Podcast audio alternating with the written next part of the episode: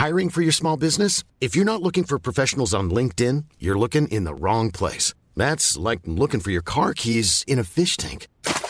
LinkedIn helps you hire professionals you can't find anywhere else, even those who aren't actively searching for a new job but might be open to the perfect role. In a given month, over 70% of LinkedIn users don't even visit other leading job sites. So start looking in the right place. With LinkedIn, you can hire professionals like a professional. Post your free job on linkedin.com slash people today. Bonjour, c'est Thibault Lambert et vous écoutez Code Source, le podcast d'actualité du Parisien. Le président Emmanuel Macron a salué sa mémoire en évoquant un monstre sacré du journalisme français. Jean-Pierre Elkabbach est mort, on l'a appris le mardi 3 octobre. Il s'est éteint à l'âge de 86 ans. Homme de télé et de radio incontournable de ces six dernières décennies, il a présidé le groupe France Télévisions, Public Sénat ou encore Europe 1. Il a aussi été évincé plusieurs fois au cours de sa carrière, accusé de vouloir être toujours trop proche du pouvoir. Il est surtout resté dans les mémoires grâce à ses interviews féroces avec les politiques. Code Source retrace le parcours de l'infatigable Jean-Pierre Elkabach avec deux journalistes du service culture du Parisien, Yves Jéglé et Benjamin Meffre.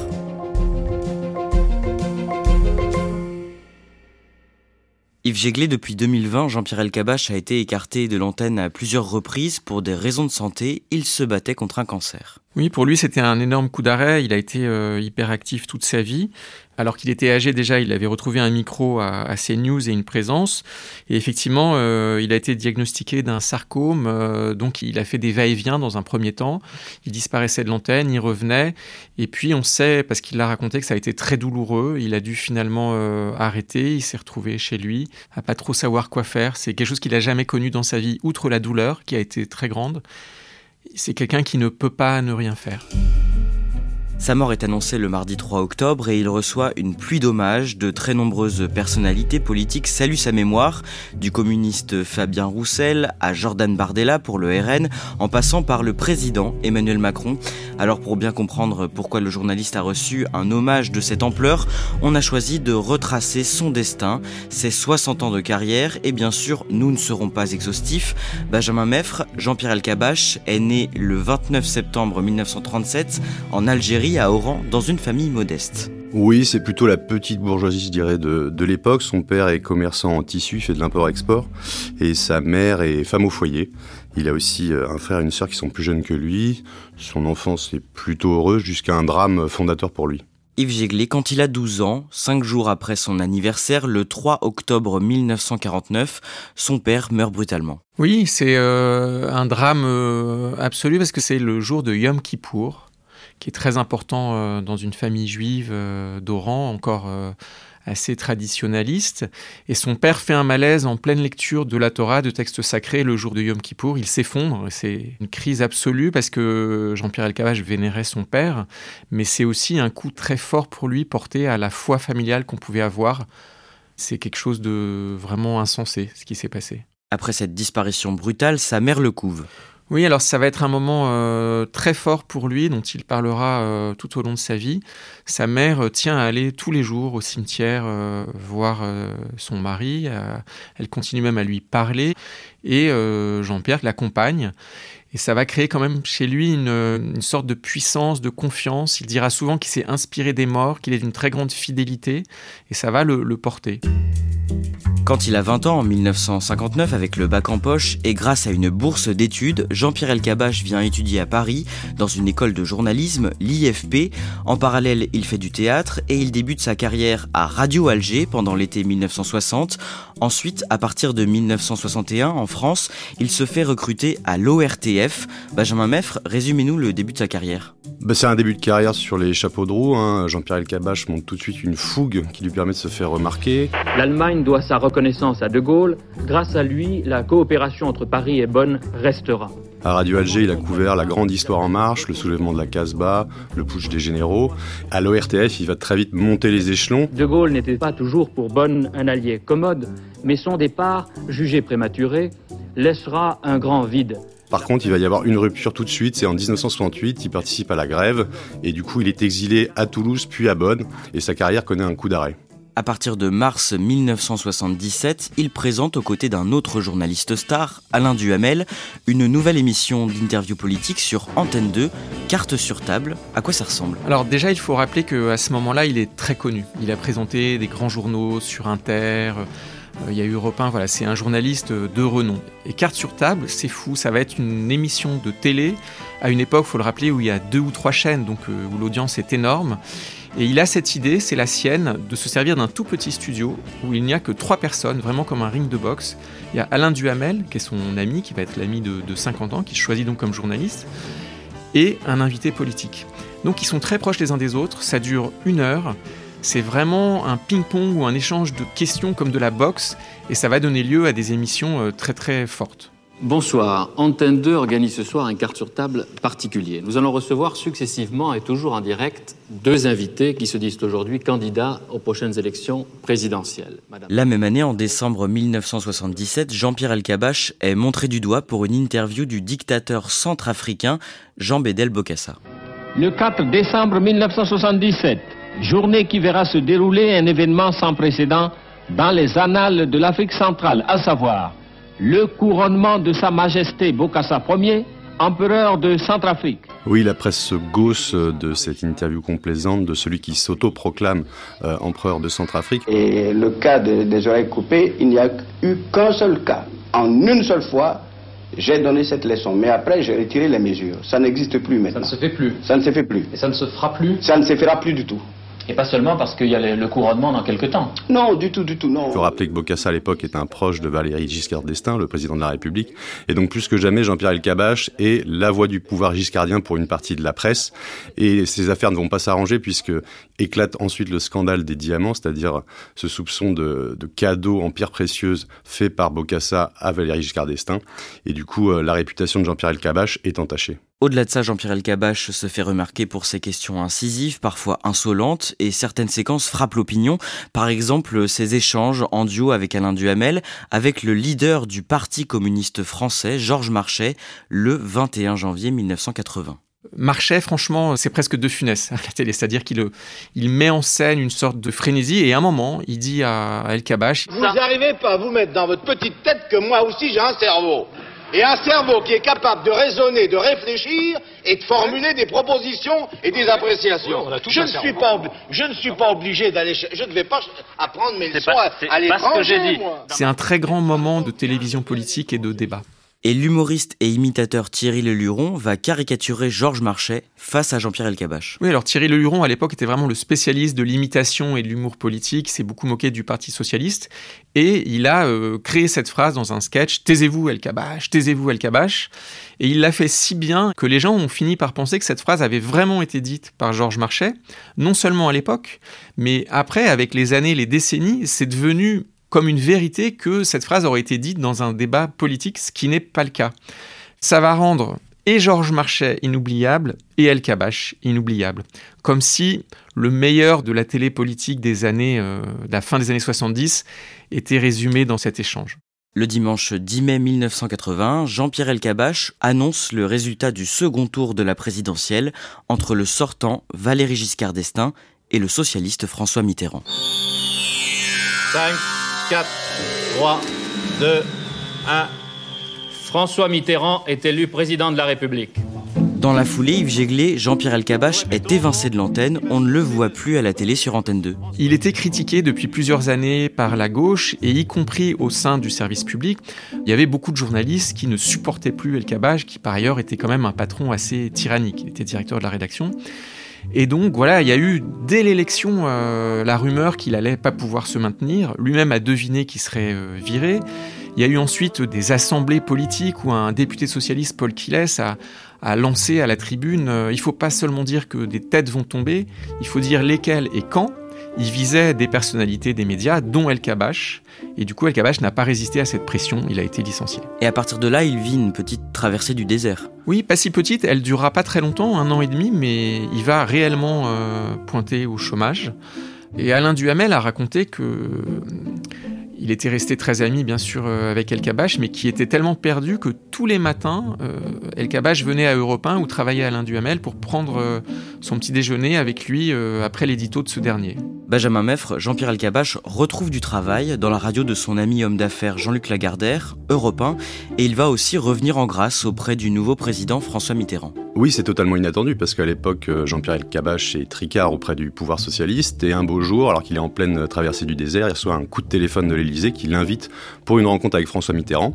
L'entretien se passe bien et Mitterrand lui dit de revenir le voir et va se tisser une relation assez euh, improbable entre les deux hommes euh, qui vont devenir intimes. Et ça, c'est d'autant plus étonnant qu'il a l'étiquette d'un journaliste de droite Presque tout le monde a tendance euh, à le classer à droite du fait de ses proximités successives avec de nombreux chefs de l'État de droite. Mais lui s'en défendait, il disait qu'il venait d'une gauche réformiste et qu'il avait notamment été très intéressé par les travaux de Pierre Mendès France, donc lui a toujours nié en tout cas être de droite. Yves Jéglé, à la fin du second septennat de François Mitterrand, Jean-Pierre Elkabbach convainc le vieux président de se confier à lui pour un documentaire enregistré en 1993 et 1994. Oui, c'est vraiment euh, l'interview de sa vie, une interview de Mitterrand sur son passé vichiste. Monsieur le Président, bonsoir. Il y a des moments exceptionnels, en voici un. C'est en effet la première fois qu'un président de la République en exercice accepte de parler de sa maladie et de son rôle dans une période qui reste encore euh, tabou de euh, notre histoire récente. Là, il y a un face-à-face entre les deux qui est d'une force incroyable parce que Mitterrand essaye d'expliquer que c'était au fond euh, presque naturel d'avoir été à Vichy et à l'intérieur de Vichy d'être devenu résistant. C'est-à-dire qu'il y avait des résistants ou des résistants potentiels à Vichy. Il y avait des résistants réels. Est-ce que vous n'avez pas... Quelle idée vous faites-vous de ces... Non, Et El Kabach qui se sont personnellement euh, très impliqués en raison de ses origines juives, parce qu'à un moment d'ailleurs, il dit même euh, Vous, François Mitterrand, vous avez peut-être eu le choix. Moi, je ne l'aurais peut-être pas eu. C'est un choix politique que vous allez faire d'entrer dans la résistance C'est une sorte de, de révolte patriotique? C'est un... C'est- c'est- c'est- Ça correspondait à mes Quand sentiments. je dis choix politique C'est- d'opportunité, c'est- c'est- Tu parles d'une opportunité. Hein. J'aurais bien voulu vous y voir. hein.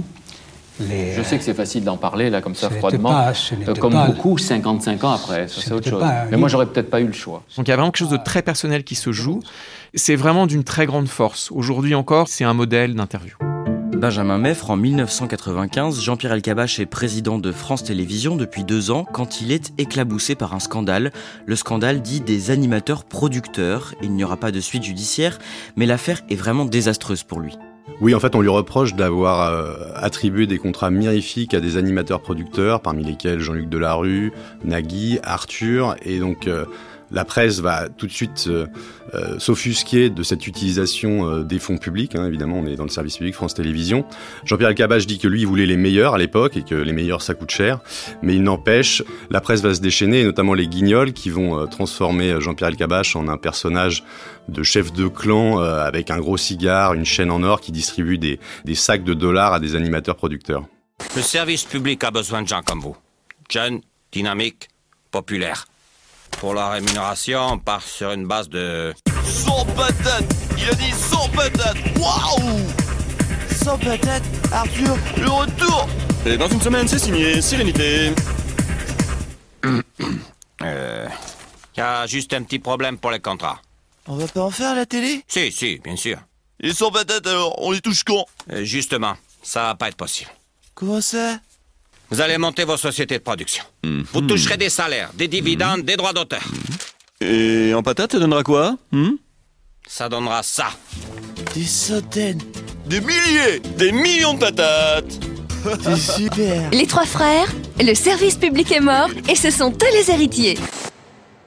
L'année suivante, en 1996, Jean-Pierre Elkabbach est contraint d'abandonner la présidence de France Télévisions à cause de ce scandale, mais il rebondit aussitôt sur la radio de son ami Jean-Luc Lagardère, toujours européen. Oui, il peut toujours compter sur le soutien de ce vieil ami qu'est euh, Jean-Luc Lagardère, et donc il se réfugie à Europe 1, où il va hériter de l'interview politique de la matinale, donc un poste quand même assez prestigieux, et il va l'occuper pendant euh, plus de 20 ans. Et il est comment dans ses interviews? Alors il est agressif, hein, c'est sa marque de fabrique, il prépare très longuement ses interviews, il est capable de courir après un invité jusqu'à minuit la veille, il stabilote ses fiches jusqu'au dernier moment, et surtout il veille à préparer une première question qui soit la plus surprenante, la plus déstabilisante possible pour son interlocuteur, et ça va vraiment devenir sa marque de fabrique à Europe 1. En 2006, le 16 février, il doit s'expliquer devant la rédaction d'Europe 1 pour avoir consulté Nicolas Sarkozy quand celui-ci était ministre de l'Intérieur sur le choix d'un journaliste de la station pour couvrir la droite. Oui, ben, Jean-Pierre Elkabbach a toujours réseauté, était proche de beaucoup d'hommes politiques et particulièrement de Nicolas Sarkozy. Et ce qui lui est reproché, c'est d'avoir eu des discussions privées avec Sarkozy où euh, ce dernier lui aurait suggéré un nom. En tout cas, ils auraient discuté ensemble du journaliste qui aurait pu couvrir l'UMP, donc le nom du parti de droite majoritaire à l'époque. Il a donc dû s'expliquer devant sa propre rédaction. Jean-Pierre Elkabach s'installe dans son fauteuil d'intervieweur d'Europe 1 qu'il va garder au total deux décennies. Pour durer, Yves Jéglé, il a une hygiène de vie irréprochable. Oui, alors euh, déjà, euh, sur le plan quotidien, il fait énormément de sport, une heure par jour. El Kabach, c'est quelqu'un qu'on n'a jamais vu prendre du poids. Hein. Euh, il n'a jamais pris d'embonpoint comme la plupart des hommes à la cinquantaine. Et c'est peut-être le moment de dire aussi qu'il vit un amour très fort avec Nicole Avril, une romancière qui est sa deuxième compagne. Ils ont écrit ensemble le livre qu'il avait publié après avoir été viré en 81. Ça lui donne vraiment une grande stabilité. Benjamin Meffre, en 2010, Jean-Pierre Elkabach a 73 ans et il ne veut pas prendre sa retraite. Non, parce que le journalisme, en fait, c'est toute sa vie. C'est un homme qui vit par la curiosité, qui vit pour son métier. Et donc, euh, ses proches disent souvent, s'il s'arrête, il meurt. Et donc, euh, il a ce syndrome du journaliste qui ne veut pas quitter la scène. En 2014, le 5 juin, il interviewe le président russe, Vladimir Poutine, pour Europe 1, aux côtés de Gilles Boulot pour TF1. Yves Jéglé, Jean-Pierre Elkabach a interviewé beaucoup de grands de ce monde. Oui, pour lui, c'était vital. Il a quand même toujours eu une, admiration pour les présidents, pour les, chefs d'État euh, importants. Il a rencontré Nelson Mandela, Yasser Arafat, euh, Fidel Castro, Bill Clinton, George Bush, le chancelier Willy Brandt, Gorbatchev. C'est des moments où il pouvait être euh, impressionné lui-même par ces grands chefs d'État, mais pas toujours. En tout cas, il ne se laissait pas déborder. Il y a eu une scène, par exemple, très étonnante face à Vladimir Poutine, où il lui dit Monsieur Poutine, on ne vous a jamais vu sourire. Votre première réaction spontanée, c'est la colère ou peut-être un jour de rire? On vous a jamais vu rire il continue de se montrer régulièrement incisif dans ses interviews, par exemple le 13 mai 2014, quand il reçoit le secrétaire d'État à la réforme territoriale, André Valigny. Bienvenue André Valigny, bonjour. Bonjour. Quelle couleur vous préférez pour le mur? Pour le mur, quel mur? Comment quel mur? Le mur sur lequel votre réforme territoriale va se fracasser. Autre exemple, le 20 mai 2015, face à la ministre de la Culture, Fleur Pellerin.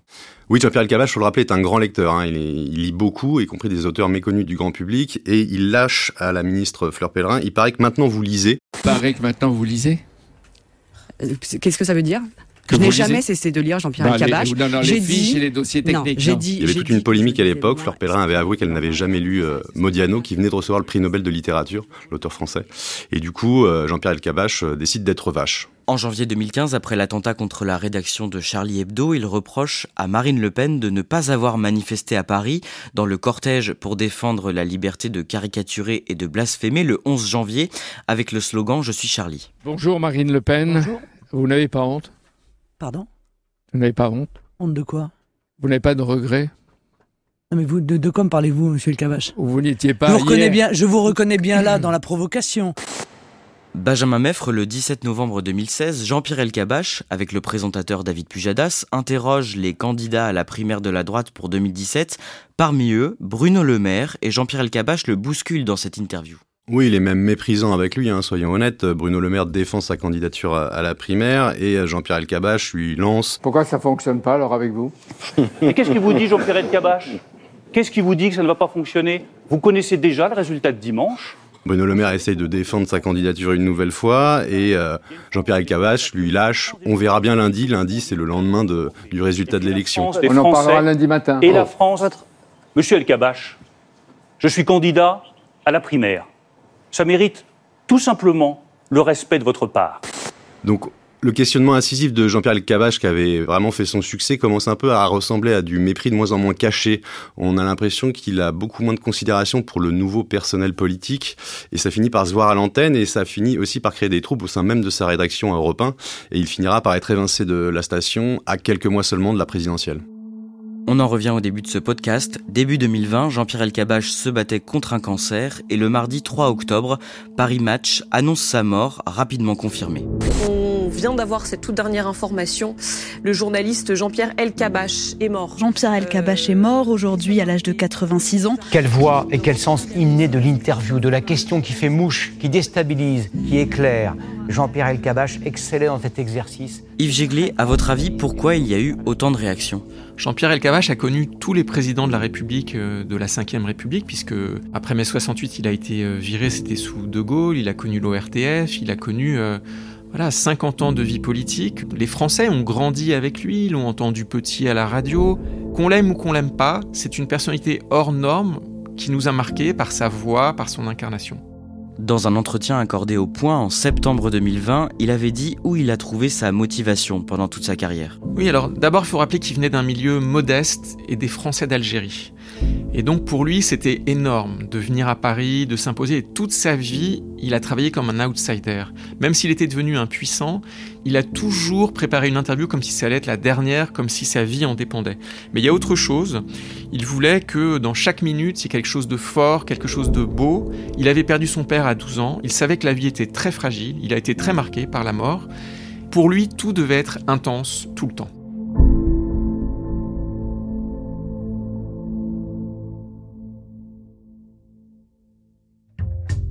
Merci à Benjamin Meffre et Yves Gégli.